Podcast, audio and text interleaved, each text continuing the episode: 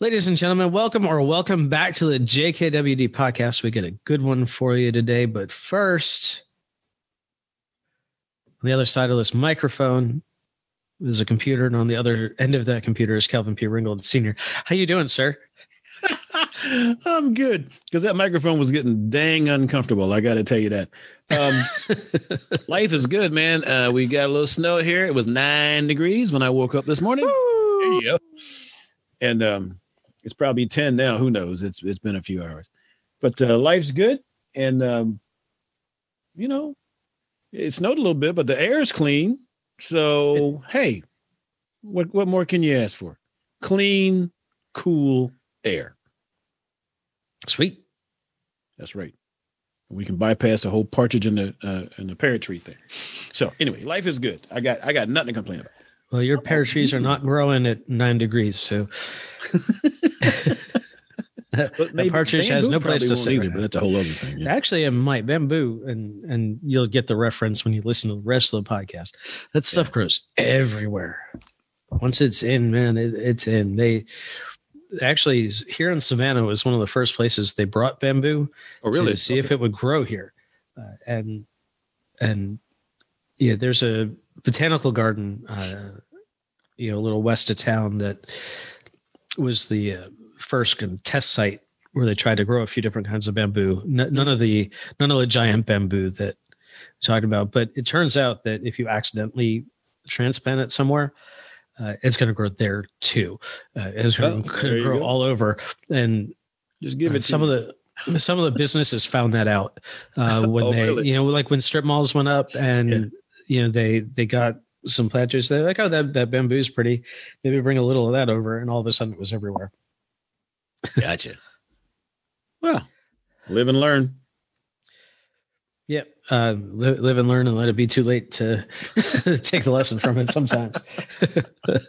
We're brought to you today by Vitamin K Daily Philosophical Supplements for your attitude health. Hey, I did it right. You did. Get yourself four weeks free if you go to vitaminkdaily.com and sign up now. After that, just twenty four ninety five a year, but you can wake up every day, Monday through Friday, with just a little dose of how awesome the day is going to go in your inbox. It's assuming you you wake up at a reasonable hour because I mean, they do they do go out at three thirty a.m. So sometimes sometimes, sometimes I'm actually oh, sometimes I'm actually awake when when tomorrow's comes. yeah, happens on occasion. I, I know that I'm up too late if that happens, though. That's okay. Sometimes I'm up when that happens, and I'm up too late then too. so, but, oh, vitamin K showed up. I better go to bed.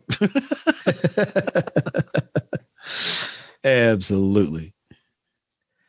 So yeah. we got. So anyway, that's that's vitaminkdaily.com. Get yourself four weeks free. Uh, and and now yeah, we can talk a little bit about our guest today. Go, go ahead. I think we should do that. Yeah. There's a really cool guest today. Yeah. Candace we had Willie. great conversation. Yeah. Uh, Candace Willie is, is a, is a uh, can I say ball of awesome? Is that, is that an insult? It's, it's okay know. with me. Okay. Uh, hopefully it's okay with her.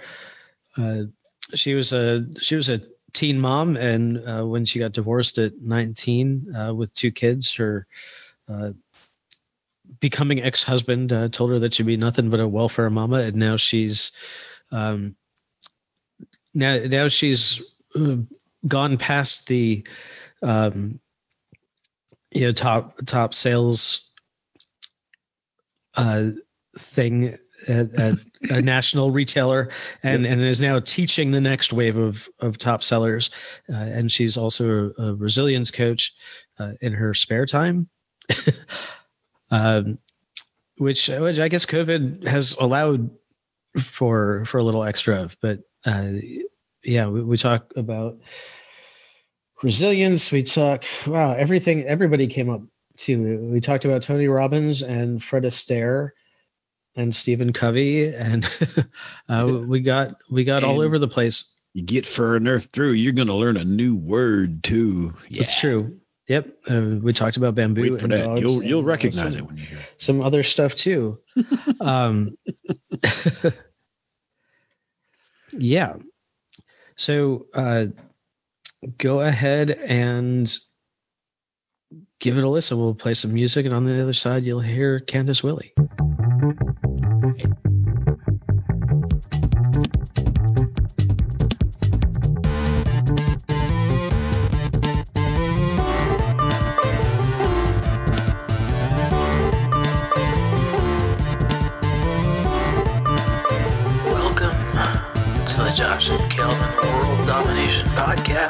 Where we talk about better humanhood and teach you how to dominate your world. You ready? Here we go. Awesome. So, how, how are you? I'm fantastic. Thank you. Good. Crazy, we finding crazy you. work Um, Friday. we we finding you. Uh, like locked down hard wherever you are. I, I Yeah, so we're in Salt Lake and um, not too bad. I would share that um, as you look across the country, this is one of those areas that really hasn't had much impact. So we actually were never fully qu- quarantined. Obviously, pieces like masks and whatnot are in Mhm. place, but but nothing um, too drastic. But we're You managed to escape that. We did. So um, I'm from Utah, and we moved back here about two years ago. We were in Chicago for almost um, four years, and happy to be back home. But I look at Chicago, and I'm I'm happy that I'm not there. yeah, good time to good time to be where you are instead of back there. Yep. Yes. Hundred percent. I don't think I want to be in Chicago for anything. Definitely cold not right there. now. It is very cold there. Yes, we managed to be there for the you know polar vortex that occurred, Oh, but yeah, I remember um, that. you know a few months later we we were out. I mean, it's interesting to see what you know negative twenty six is. Yeah. in a brick house, It's uh, cold, it's cold. Yeah. very cold. I was in um, Fairbanks, Alaska for back when I was in the Air Force. Oh, and it would yeah. get like 60 below there. I was there in March. It's crazy. And I'm like, okay, I, we never need to go back here again as long as we live, not in the winter ever, ever again. My son's in the military. He's shared a few places they've been. So, what what branch? so he is a scout sniper in the Marines. He instructs. He's in Jacksonville, North Carolina. He's in the Marines. I Yeah. I didn't do that because I didn't think I'd make it through basic training to tell you. the- You're like, oh, the Marines. Yeah. I had a couple of I had a couple of friends that went to the Marine Corps. I'm like, eh, I'm gonna go with the Air Force. That you know, I like the blue that blue outfit they got. and I want to fly. Yep. So, you know, interesting. So I, I would share that with you because, you know, my son has guns. So just be careful. No, I'm just kidding. yeah, I understand. Yeah. Um, no problem. I'm not going to tell you where I am in the country, just just to let you know. Yeah. Well, yeah, don't share. I would don't share at all. But, you know, that's not the point of these these discussions. But yeah, where are you guys at? uh, I'm in Savannah, Georgia. Awesome. I'm in Syracuse, New York. It's, Oh. it was nine degrees when I got up this morning. I was just gonna say you you can't say Chicago's cold. It's cold there too. yeah, yeah, but Chicago got that crazy wind too. That's that's great. The the lake So- the Yeah, lake the- effect. the lake's closer. Yep. hmm Yep. I learned that, you know, one of the, those long puffy coats um, that everybody wears in the Northeast that I swore I would never have. I think within like two weeks, I was, you know, stay the, the Stay Puft Marshmallow Girl. I was like, I'm getting one of those long things, those sleeping bag things with fur on it. So, Yep. yeah. I Yep. totally. Absolutely.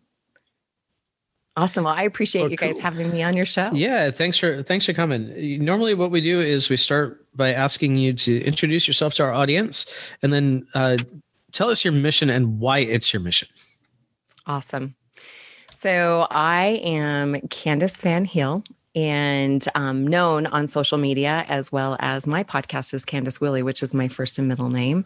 Mhm. And I would share with you guys that my mission since um, launching my own podcast or my own efforts on social media really is around um, utilizing my superpower, which is resilience and helping people overcome adversity.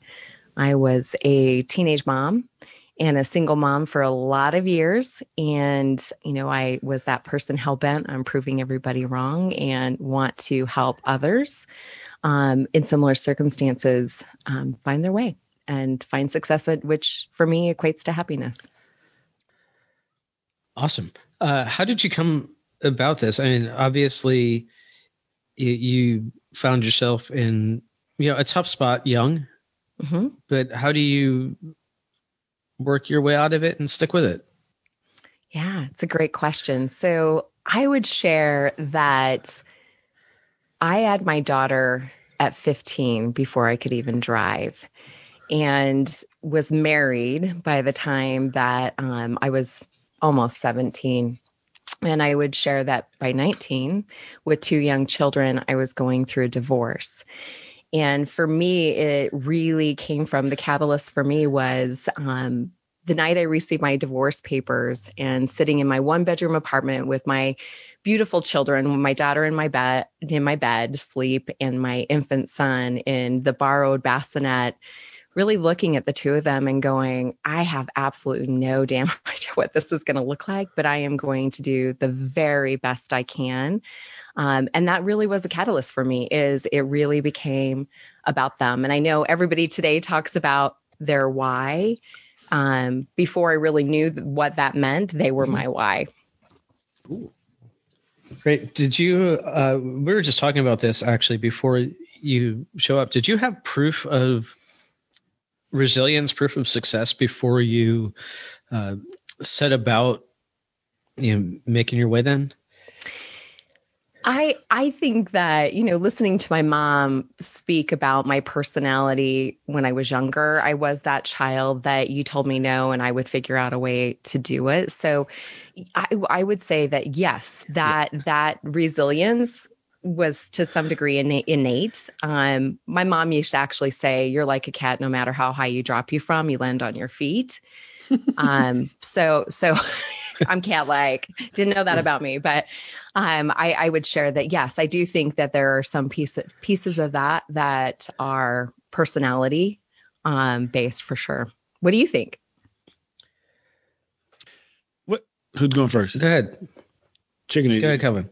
Um, re- resiliency is, a, is an interesting art in science. I um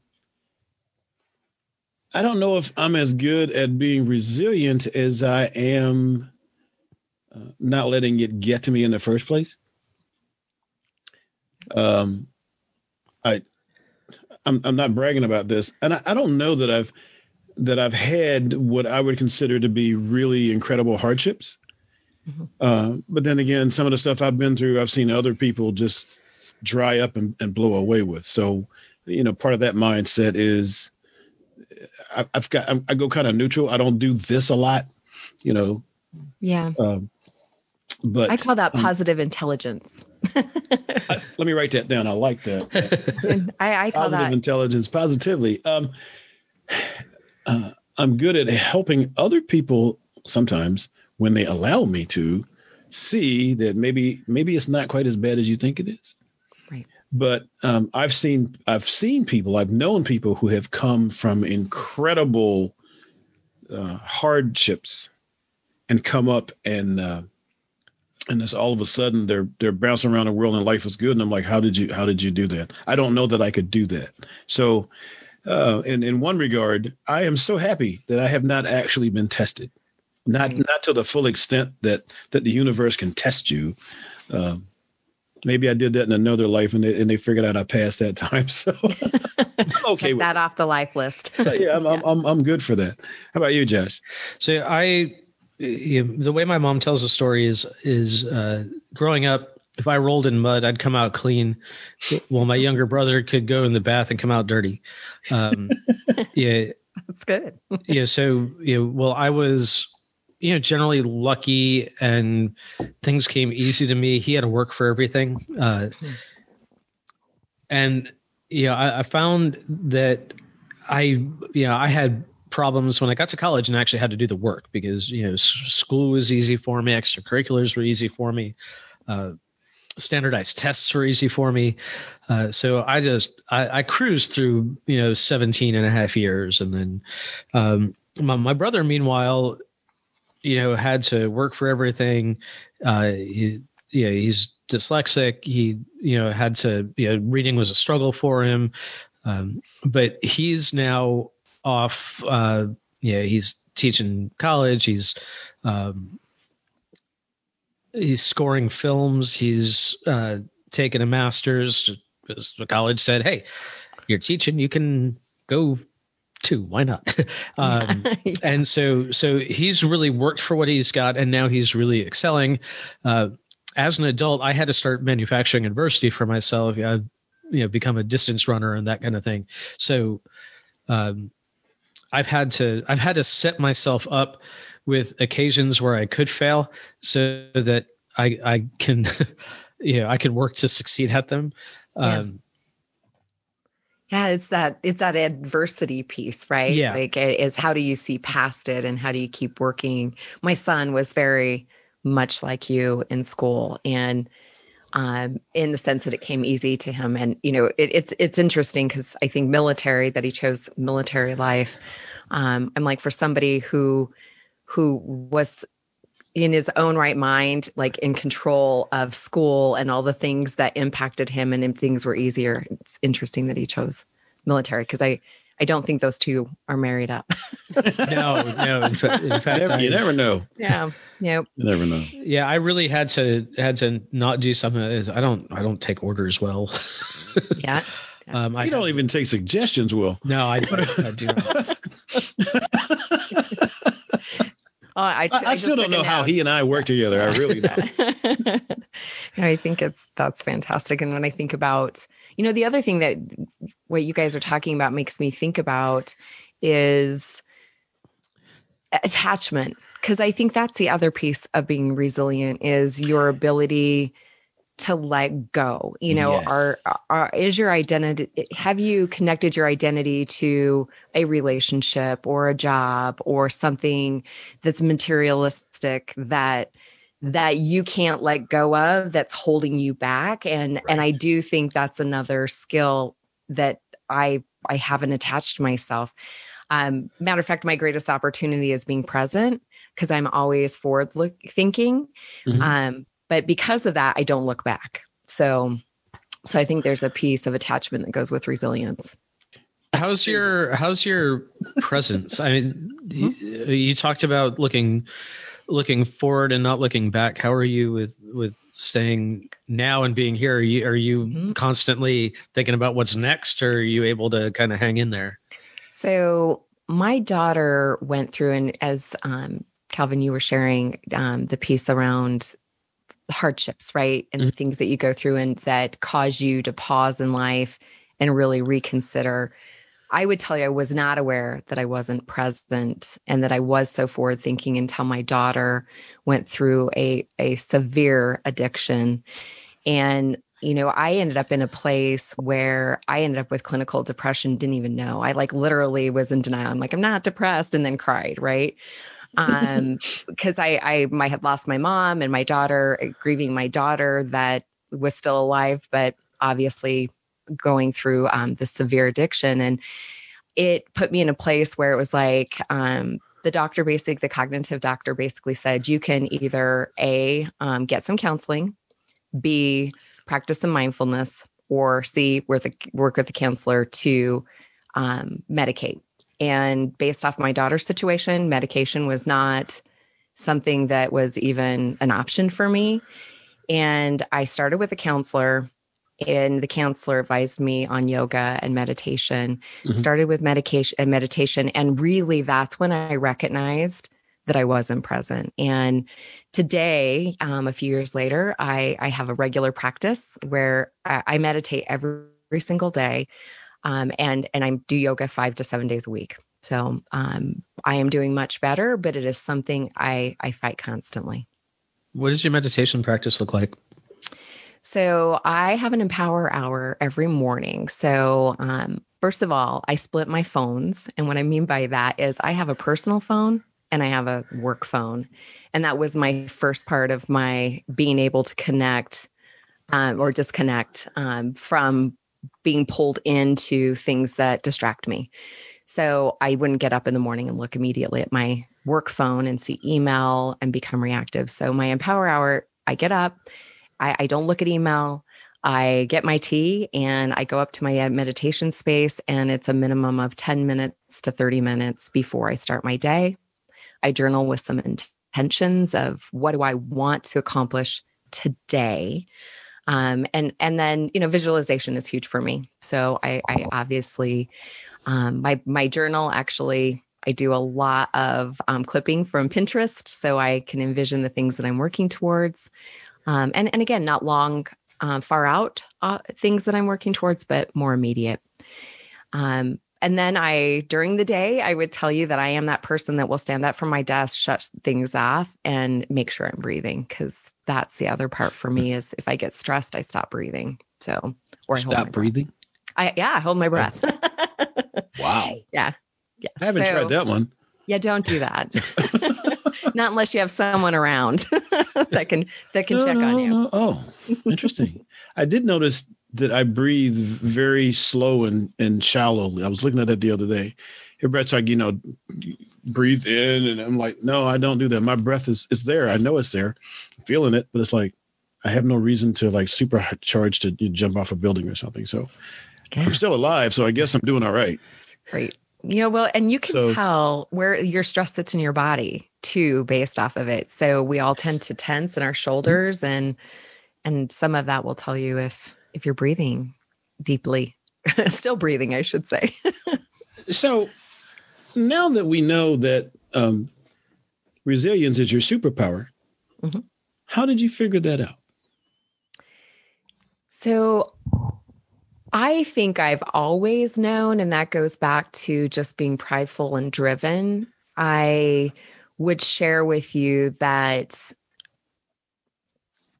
going back to when, as I shared with you before, going back to that being at 19 years old and recognizing that I had to live a different life than most 19 year old girls or women would have to live with two children, um, an infant and a four year old, is I, I just was so determined initially to prove people wrong. So I think my resilience started there.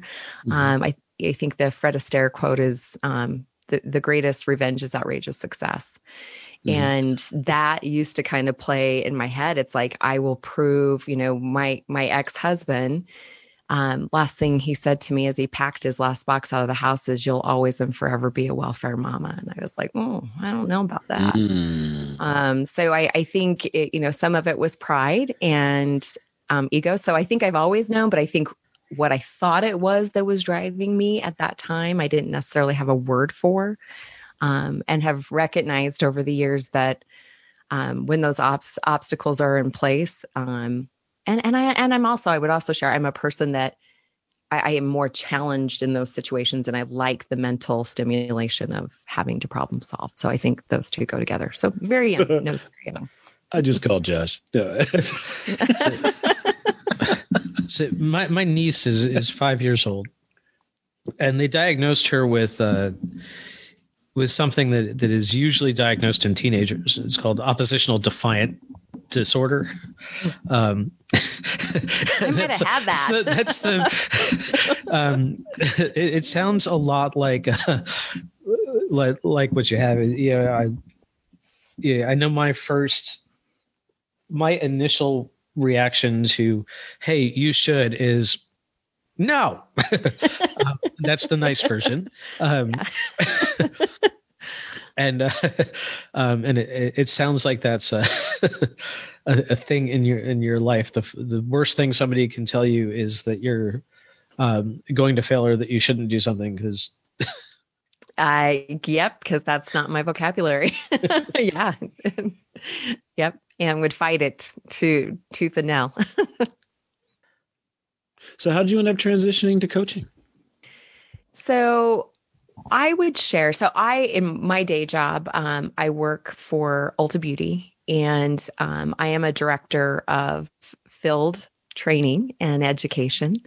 So um, I was an operator for years. Um, I was a district manager for almost 25 years. So I'm very stimulated by um, making money and telling people what to do. oh, and now and now I teach people how to make money and tell people what to do. um, so I I think for me, um, people have always I realized my early on what you can accomplish with others and and that with that and being a leader of a business, um, even though it wasn't my own business, um, I always was problem solving, coaching, leading, um, and 25 years of that under my belt prior to stepping into this HR role that I've been in for now four years. So I do it in my day job, and I and I and I want to continue to do that um, in a, in a different format outside of work because I think at work it's all leadership and it's all operations and processes and and it isn't where I get to come out, you know, talk about my daughter's addiction. It isn't where I get to talk about being a mom at 15 or going through divorces or things that we know go on outside of work that directly correlate with what's happening at work.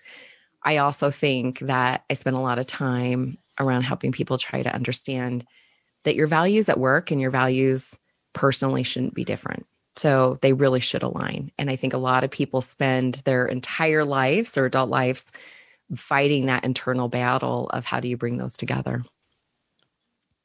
How did you find the transition to teaching? I so I want everybody to be their best because I first of all we're all our best when we're happy. And mm-hmm and, and it doesn't mean I, I mean I, I truly believe you have to have the ebb and flow of good and bad in your life to recognize when you are happy or when, when you've accomplished joy or those things that make you feel good. So, you know, I think for me, it, it was truly trying to help people achieve that for themselves.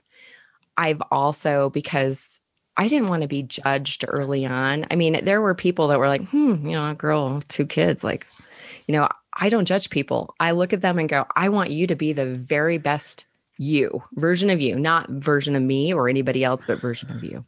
So it came pretty natural because of that piece.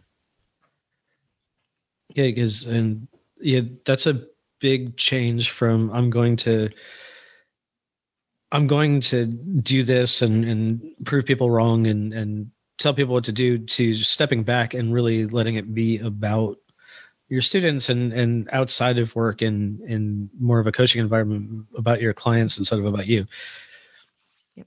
well and i think the other piece too is is we all go through that pivotal time in our lives where it becomes less about money so right. you know i i think that would that also certainly would lend to it because i i mean that 19 year old girl a dollar an hour a dollar more an hour meant being able to pay for my you know my own daycare or rent or you know to come off of those programs that assisted me in helping elevate me mm-hmm. um, so then it was about money um, and then i think that you know to your point that transitional piece also probably occurred a bit when i was like okay I, i'm at a financially stable place then now it can be because I love it and I am passionate about it versus it being about my finances. I got to eat next week. Yeah, Maslow is alive and well in, in life. Yeah.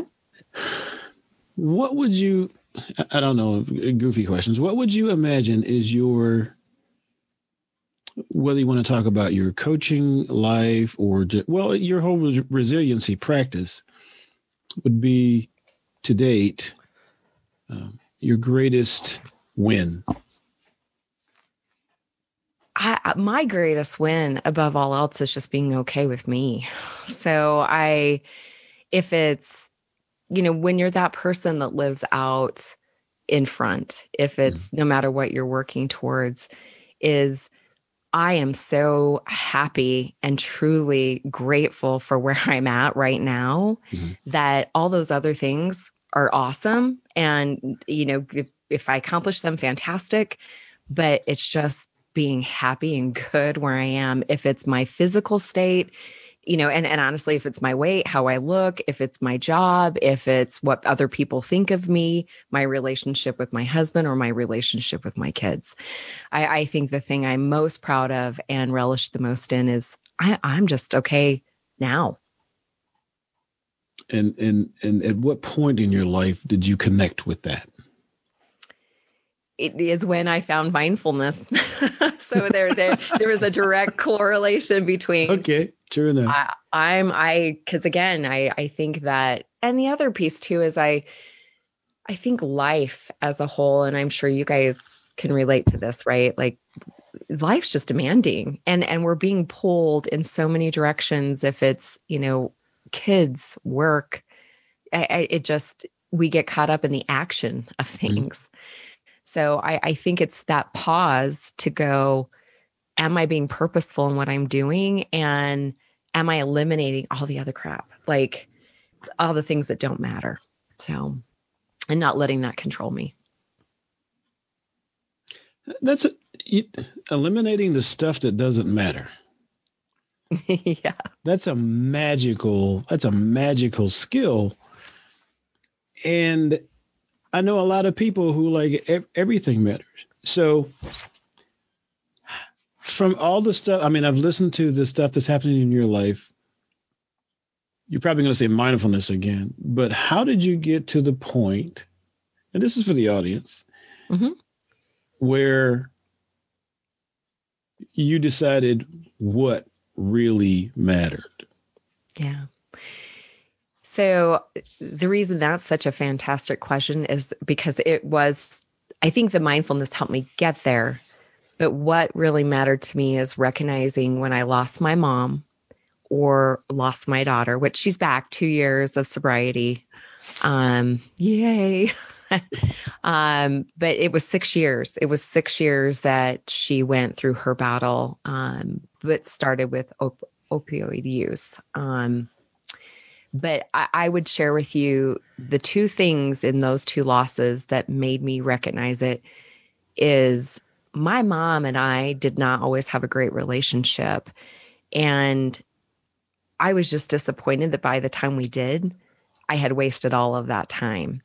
And with my daughter, my, my daughter is the girl I didn't like in high school. And what I mean by that is she's very dramified. Mhm. And she, you know, I she would call me and I'd be at work and she'd start to tell me this story and I'd be like, "Oh my god, can you bottom line me? Like I'm working. like give me the bottom." And and I what I realized is if I did that, she started over, which was never a good thing. but 6 years, but honestly 6 years into her addiction, I'm like, I I want that call Mhm. and I want to listen. And once I worked through all the emotion of my role in her addiction, I, I was able to get to the my my only regret in any of it or or piece I wish I could have changed was when I had the chance to spend time with her or more meaningful time with her. That I'm all hi dog. Sorry guys. Um I got the same thing going on over Yeah, here. you got a dog. okay, sorry. I'm like in the middle of my answer.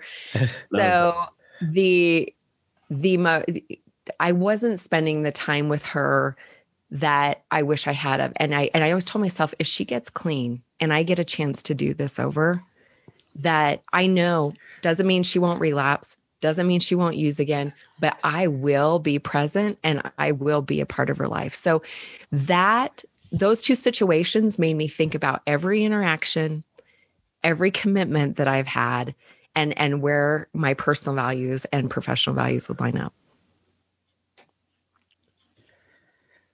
Where did you identify your personal and professional values? Is there a specific exercise you've done?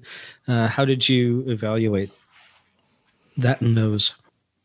So I would I would share that there is a book out there called Water the Bamboo, and it's uh, Water the Bamboo um, by Greg Bell, and he Oh, also has yes. Okay. Yes, such, such an excellent author and speaker. Um, I would tell you that I went through a, a meet. I was in a meeting, and that was shared as a recommendation. And I watched his TED talk and was hooked. Bought the book, and he uh, takes you through an exercise to really identify how you marry those two up. So that was really the resource and tool that I used for that. That's awesome. You know, I have I only heard that bamboo story analogy probably month month and a half ago, and I was like, how could I possibly be as old as I am, teaching motivation and and self uh, mastery and not have heard that story? I Well, I haven't heard that story, and I'm guessing there are you know members of our audience who might not. Do, do you two oh well, please tag team it? Go for it. take care of it. No, shoot, no, you got it. Go ahead. Tell us tell us the bamboo story. so um, giant bamboo it it is it takes actually two years um, so so greg speaks to to focusing on what matters most and how do you how do you truly cultivate that? And and he uses the example of the bamboo. So giant bamboo obviously it once you plant it, it takes two to three years to to grow to the surface. Okay. And it really is about being patient and how the farmers utilize that land prior to it it achieving um, obviously its harvest. And then it can grow up, you know, to I think it was 60 to 80 feet within just days of obviously hitting the surface. So it's that really whole notion of being patient as the seed is growing once it hits the surface, how it blossoms into something quickly. I'm gonna have to get me a picture of bam- giant bamboos just to keep that just to keep that in mind. Yeah, yeah. it's and, and again, great book um, multiple exercises in the book in terms of how you bring it into life. And the other piece I appreciate about his book is it's not just finding it yourself, it's how to integrate it into your life. So, how do you integrate it into the philosophy that you have in your marriage or with your family or your work team? And, and really, how do you get everybody that you surround yourself with in alignment with those pieces?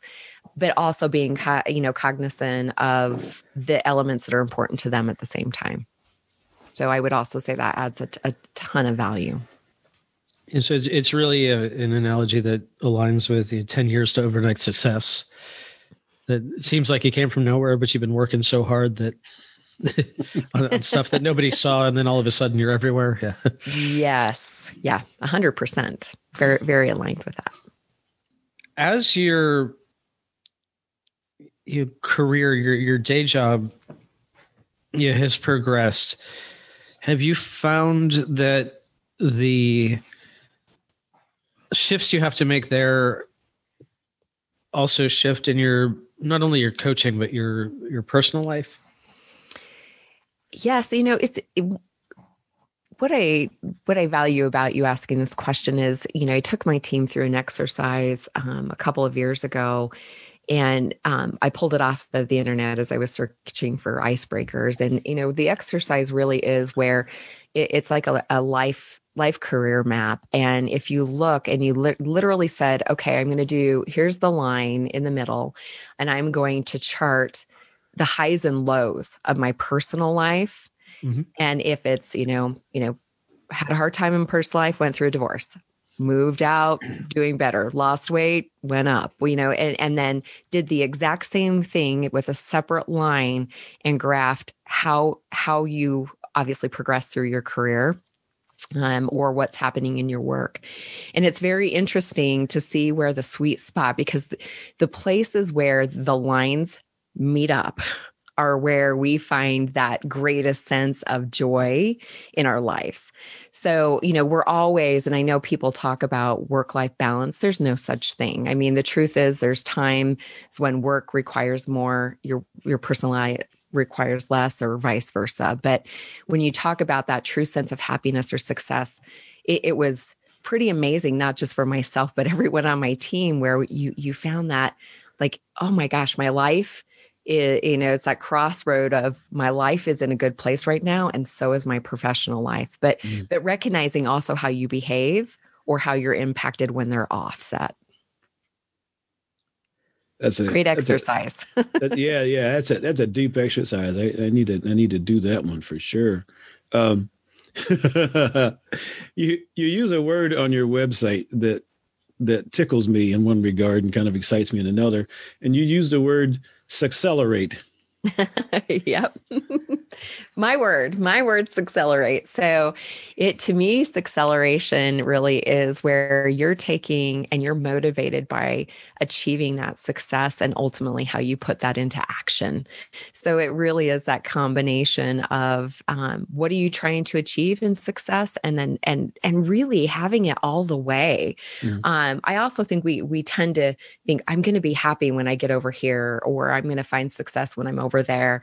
And I, I think the part and the beauty of acceleration or accelerate is that we are already there. And and when we have that synergy or that energy within us, it, it makes it it just you move so much quicker and faster and and with more fulfillment. So I'm glad you like that word. I like that. I like word. I like that word a lot. if I use it, I, I can I can I'll, I'll reference. You know, I'll, I'll I'll give you credit for it. Right? Ten years from now, I'll see it somewhere, right? well, no, maybe maybe as early as next week. You never know. That- that- that's true. I'm waiting. I give credit where to- credit's due. That's, you know, one of one of the things I've always loved to do in my life is when somebody does something uh, to make sure that they know who did it, who said it, where I got it from, because I've been in so many situations where people just like to steal ideas and and Mhm. pawn it off as theirs, and I'm like, no. If I learn this from this guy, he needs to get the props, or or Yeah. this lady, or or this military fellow. Um, and I I love one of the things I love giving credit. I love finding stuff I can tell people about that other people are doing. So it's uh it- it- it's it's wonderful. So I love giving credit. like I tell him, You're- he he keeps me straight. He uh gets me to give him my permission, and then the first time he needs to use that, he'll he'll ask me if it's okay, and after that he just rolls his eyes. And then Yeah, you know, sometimes I have to turn him off. Yeah. turn them off. turn them off the. Josh the Josh washer today. Yeah, but it's good. Um, so speaking of giving credit, uh, you've you've overcome some hurdles, uh, not only emotional ones but financial ones, and uh, sounds like you didn't have a great relationship with your mom for a while. Uh, first husband, not not so good a model. How did you model your your climb into success where did you where did you pull your examples from who did you learn from along the way Yeah. So I would share that really my my learnings came from three different places. One, um, I I thank my mom and my dad for um I do feel like they were great examples in the sense of they worked hard. Um, you know, I also I think my work ethic certainly comes from them um, 100%. I also think that they gifted me with common sense, which I'm very thankful for because I think that, um, you know, I, I was aware of what was coming coming at me because I think, you know, I obviously being a teenage mom and and I mean I took my daughter to school with me, you know, education or a formal education at at that time in my life was not an option um, I leaned heavily into um, reading resources. So we didn't obviously have the internet back then. Um, you know, I took my kids to the library. I read. Um, if it was getting a, you know, how to complete a resume for dummies book, I did. So I, I really leaned into resources, um, knowing that it was something that I could learn. But I would say the the the third and probably the most impressionable above all else was modeling the behavior of my mentors and you know i i do feel like i was i read people fairly easy and i do think that that was helpful for me because i could see those individuals pretty quickly who i needed to emulate or wanted to get on their coattail um, and and that really obviously helped me move quickly um, especially in my professional career. I was a district manager at 24 years old. And I mean, at 24, I wouldn't have given my keys to my car to my kids. so I'm like, I'm like, or, or my checkbook, you know, it's like, and I was running, they gave me the opportunity to run multi-million dollar businesses at 24 without a formal education. And did I work hard for that? Um, absolutely. And was I willing to go up and beyond, which is that work ethic that I got from my parents? But I learned quickly and I observed. So mentors. Find your mentor. Uh, so did you find your mentors mainly in your work then? Mhm. Yes. within your company? Yeah. Yep.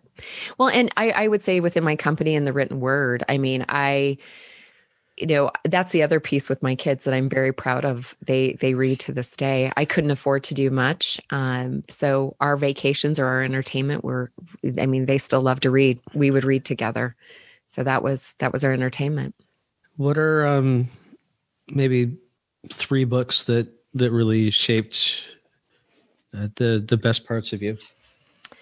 Um, well, I so when I go back, and it's an oldie but a goodie, but um, Stephen Covey, The Seven Habits, I would absolutely say to this day, I still recommend the book. mm-hmm. it, it, it is such a fundamental um, piece of who I am. Um, so, absolutely um, utilize that as a leadership book. Um, I think Kenneth Blanchard um, is another author, and there's so many of of his books that um, the heart of a leader is an excellent book that's out there that actually pulls in a bunch of the scenarios that he's utilized from other uh, that come from other books. Um, so he was a author that I certainly um, referenced quite a bit. Um, and and then I would say probably more personally, relationship oriented, or even spiritually. I, I, love Oprah. Her her favorite book of mine today is where she pulled in. Um, you know what I know for sure is actually the title, and if you follow her at all in all of her magazines or articles that she's done over the years. She that was kind of her thing what i know for sure and this book actually pulls all of those um, philosophies together. So um, you know she's she's at, at the core probably that person that um, i connect to heart you know so those there's authors that you connect to mind and she is absolutely the person i connect to from a heart perspective. She's been through a lot a lot. and she's just so incredibly relatable. And, you know, um, I, I, that's what I love about I, I mean I loved about her show back when she had her show, all the books, and I mean today even her own channel um, and Super Soul Sunday. I, I just I just appreciate that she's a person and and you know I'd have never seen her as a person with ego. So so you teaching resilience have you ever almost quit? I mean, you were right there. I'm going to, I'm not doing this crap anymore, whatever that was. Tell us about that point and coming out of it. Yeah. So, that is such a an honest so when i i think about that moment for me mm-hmm. that raw moment for me where you're like i don't know if i can do this. Um, I, I, know exactly when it was because it was um, in 2007 i had accepted a job um, that required me to relocate and i was so excited. I'm like this is going to be such a great opportunity. Um, I it was moving me from Denver to Los Angeles and, you know, I had earlier that year purchased, well, about a year prior, had purchased a townhome. Mm-hmm. And if you guys remember, 2007 was when the economy bottomed out, specifically in housing. Yep. Um, I had purchased a loft in Denver that made me house poor. Um, was a terrible financial decision, mm-hmm. um, but I had gone through a divorce. I was going to show the world that I could rebound from my divorce. I was going to have this awesome place in Denver, um, bought a new car that again I couldn't afford, and you know I was on top of the world in this job and thinking I'm taking a new job, and I relocated, and my relocation package allowed me for 30 days of housing in California, and then obviously they supported like a realtor to help you try to sell your house. Well, I couldn't sell my house and or the loft. And there went was about six months I was robbing Peter to pay Paul because I I mean, I couldn't afford to live in Los Angeles and pay rent where I was at mm-hmm. and then pay a mortgage in Denver as the housing economy was falling apart. And my realtor suggesting short sell. We still couldn't sell it. There was a lot of new real estate nearby. And again just people couldn't qualify for loans that they creatively had qualified previously. Um, with that it put me in a position of foreclosure and um, with all of the juggling of my finances, if it was, I would take and pay this this credit card so I could pay the house payment on the credit card, just trying to to to keep my head above water. I was financially drowning. And I had worked so incredibly hard to build my credit, to be financially stable, that that moment of like losing what I considered to be everything that mattered. That goes back to that attachment piece. Mm-hmm. I I was devastated. I, I was like, you know, I, I literally had a moment where it's like, is this even worth it? Like, and and it had me questioning my job my career it's like you know i it, and i had to end up find, i actually ended up not only foreclosing but i had to file bankruptcy because of it um you know of course going back that that at that point in time that was awful for me I, and and to me kind of defined who i was as a person and and working past that moment and not just getting through it but that was probably the closest that I've ever come to just feeling like, you know what, life's just not worth this. And I don't know if I can keep doing this. It's a great question. Thank you. But you did. I, yeah, I was going to say the, the follow up was was how did you, you know, how, how did you decide to keep going? I I made a new plan. So I I would share that I ended up actually leaving the job in California and um, I ended up moving back home um, to Utah and pursued a different professional opportunity, but allowed me to be near family and a support system that um, made it easier for me to. I didn't move back in with my parents, but moved to um, Salt Lake, where I had obviously my parents to help support with my kids. Um, you know, I would say that that was probably the biggest piece is is you know, obviously having a, a support system helps, but but also not being afraid to say this isn't what I thought it was going to be and and letting it go. So it was disappointing to have to walk away from the job opportunity, but it was the right thing for me to do to get back on my feet. Yeah, we've we've we've had conversations from time to time on when is it quitting and when is it you've just decided that this is not the best option for you and you need to move on. That's one of Josh's great questions on on podcast. And a lot of people don't know how to make that determination. Mm-hmm. When is it when was when was it just a bad idea or when is it I'm being lazy, I'm not confident with me, um, I'm just not going to put myself through this anymore. How do you help people make that kind of decision, choice? Yeah. Analogy. Yeah. Well, and I'm sure you guys are asking or having this conversation quite a bit right now because I think um, what COVID or current state has led us to is a lot of people that are in this position, right? If it's, it, you know, their job situation or honestly even being being isolated away from people and not finding the things that normally bring us happiness. So, you know, I I think that that's where you have to and this is where that kind of that intersection of understanding professionally and personally what's most important and this is how we kind of keep our self reserve in place is is recognizing that no matter what you decide you still have you. And you know it, it the decisions aren't going to be easy to make it's understanding your pros and cons. It's like, you know, I, again, I don't think there's ever a perfectly right answer for any of us, but it truly is sitting down and and self-reflecting enough to say, this is what's important to me. This isn't what's important to me. And if I do this, what's the win? And then what's the opportunity? And trying to make a decision based off of the best scenario, knowing that neither one of them might be I may may not be ideal, or even the third option may not be ideal. So it's just giving yourself that uh, giving yourself the the grace to know you have options. And that's the gift right there is that is that you have an option. Thank you. Guys are really making me think here. He's he's he's got he's got that. What am I going to say next?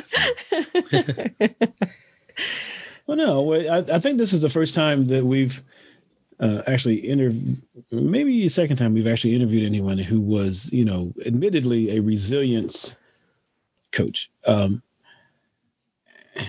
I think I, I don't know if they're hard to find or not. Maybe I'm just not looking, and maybe I don't need that because I know enough about me. But resilience is people's entire self images are tied up in the resilience piece. And um, you know should i be able to recover from this? Should i be able to recover from that? Am i just a loser? You know and going through those things with people i mean it's t- it's tense mm-hmm. And you know, as a coach, you don't you never tell them, of course. You, I mean, that's not the job to tell them. They have to bring out this answer from inside them, and that's a that's a challenging place to be in life.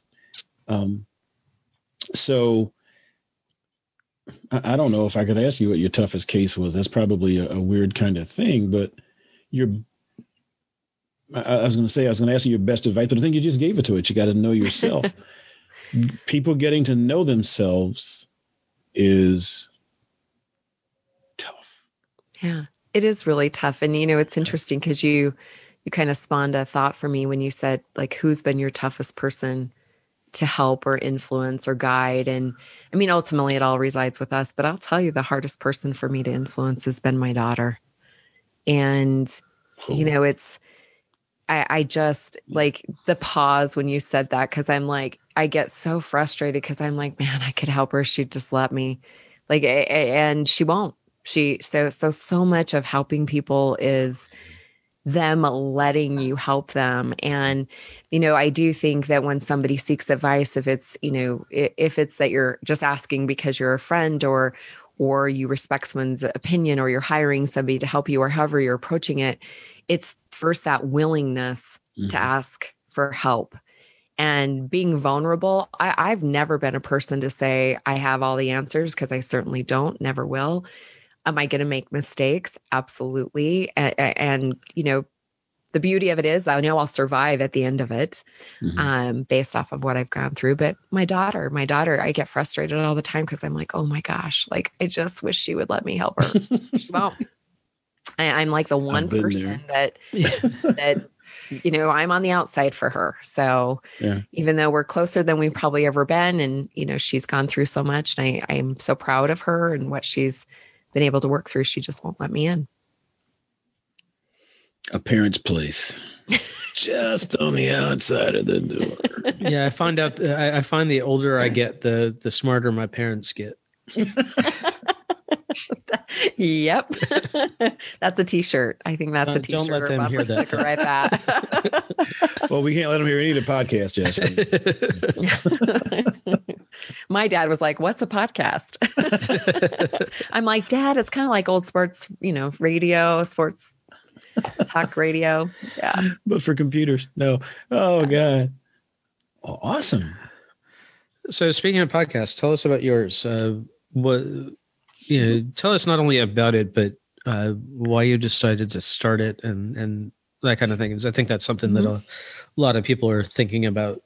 You know, so, 10 months into COVID here. COVID here. So um, I would share with you that um, moving back to Chicago or moving back to like from Chicago for me was the initial catalyst. So I used to volunteer with a few organizations there that helped um, single moms, young moms, um, a, a, large organization called Dress for Success that really helps women, um, you know, acclimate or um, it's really more of get back into the working field um, with additional support.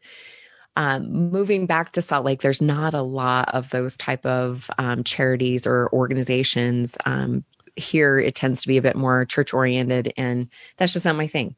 Mm-hmm. So, um, my daughter's like, you know, mom, I don't know why that disappoints you. You could, you know, there's the internet. There's so many other ways that you can reach people across sure. the country or across the, you know, all the way across the world if you want to. And so it, it, really she she sparked my willingness because I was not a big social media person, um, and so that piece was huge for me. And I stepped out first on social media, which was a lot to learn initially, and then um, I've always listened to audiobooks and podcasts, so it's not new for me. I know a lot of people it's new, um, but I've always loved it. I listen to a lot. I mean, couple of my I love Tony Robbins too. He's another one that I would say through life has impacted me.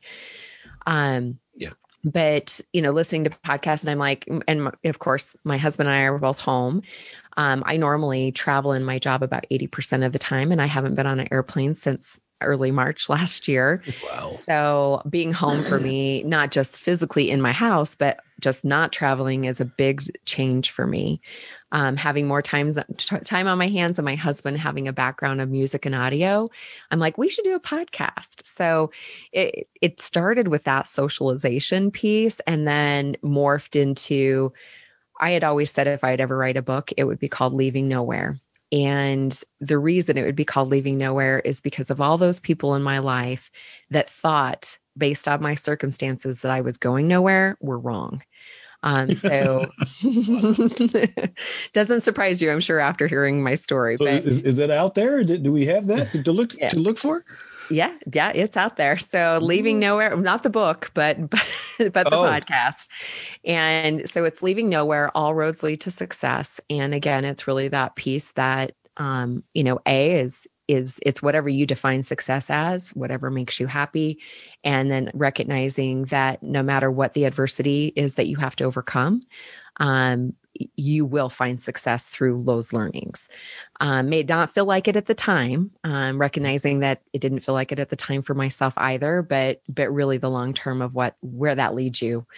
Um, so that I, I really wasn't certain what it would look like, feel like, sound like. It was like let's just go, as most of us do um, when we start a podcast. And you know, I, I've you know, I go back and forth between a couple of different types of ep- episodes. So I have a very short bonus where it's like every week I give a motivational Monday tip and I speak to a listener question or tip. So I'm sharing listener um, advice.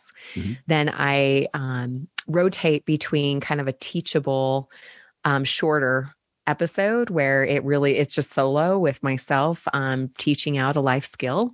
And then um, the longer episodes are more the interview based um, episodes where i'm bringing people that want to share their success stories.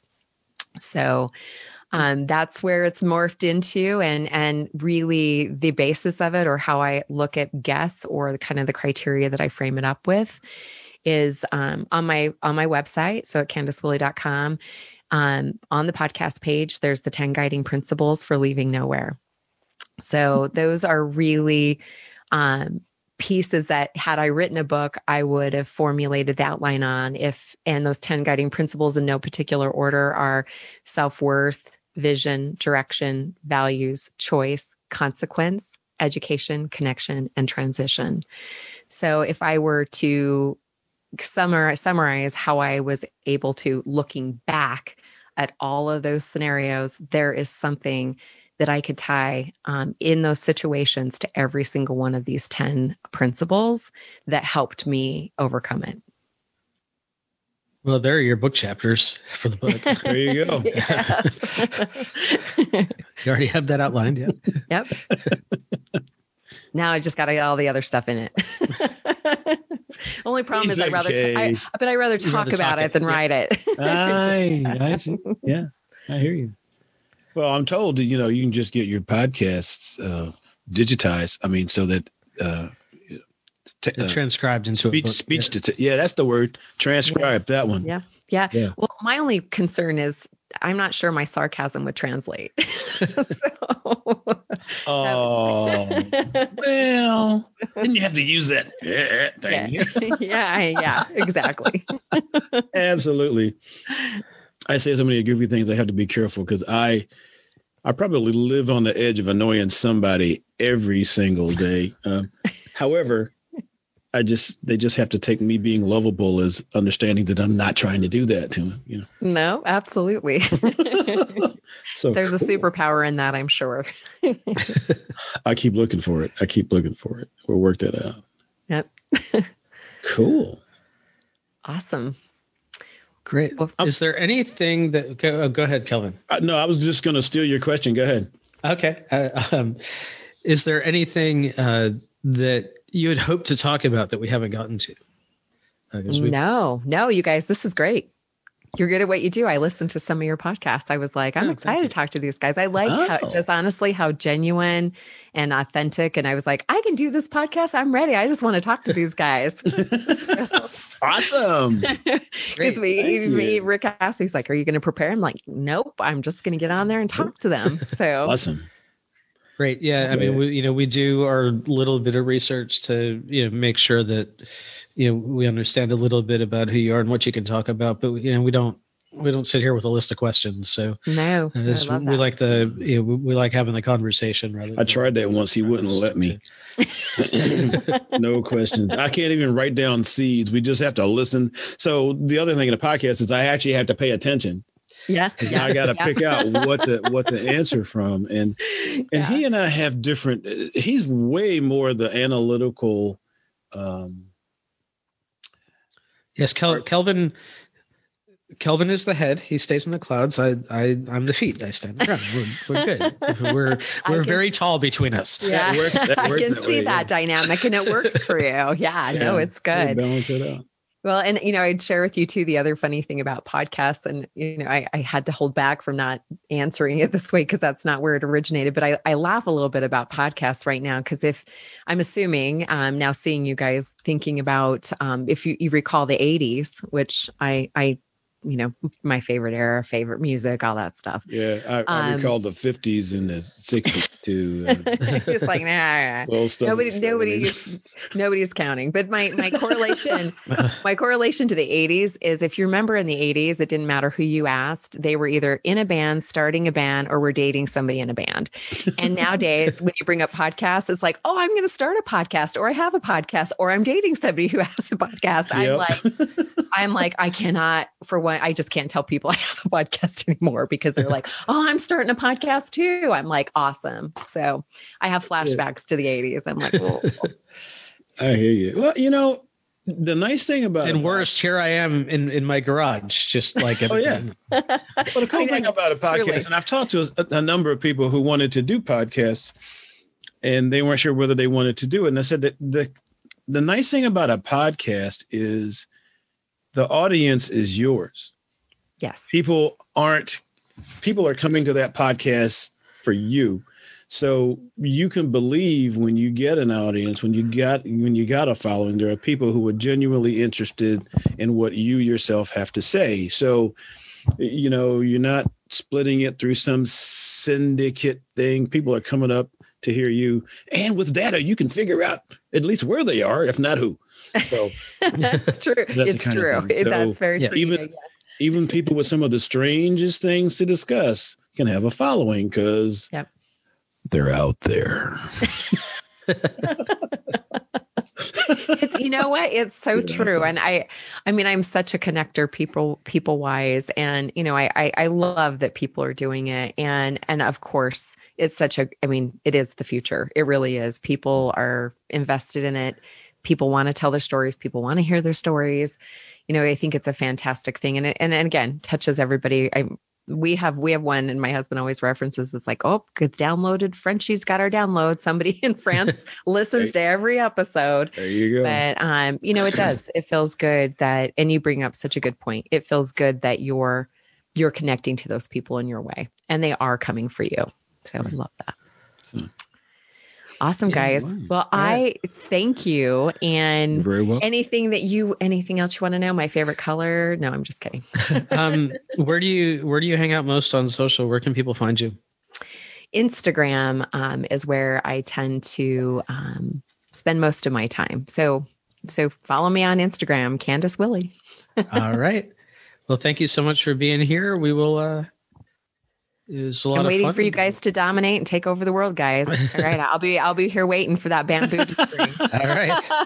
Hopefully, we won't make you wait too long. Um, if we do, it's probably my fault. So Josh will have to come out with that that uh, reminder thing. He, so I know. It's like awesome, guys. Well, thank you again for having me, and you know what? Just wish you both much happiness and much success. thank you so Well, much. thank you. Thank you. We'll shoot you uh, an email when this is up.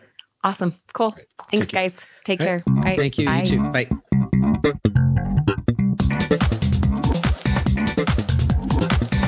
Hey, thanks for listening. Show notes and more at jkwdpodcast.com. Don't forget to subscribe, and leave a review,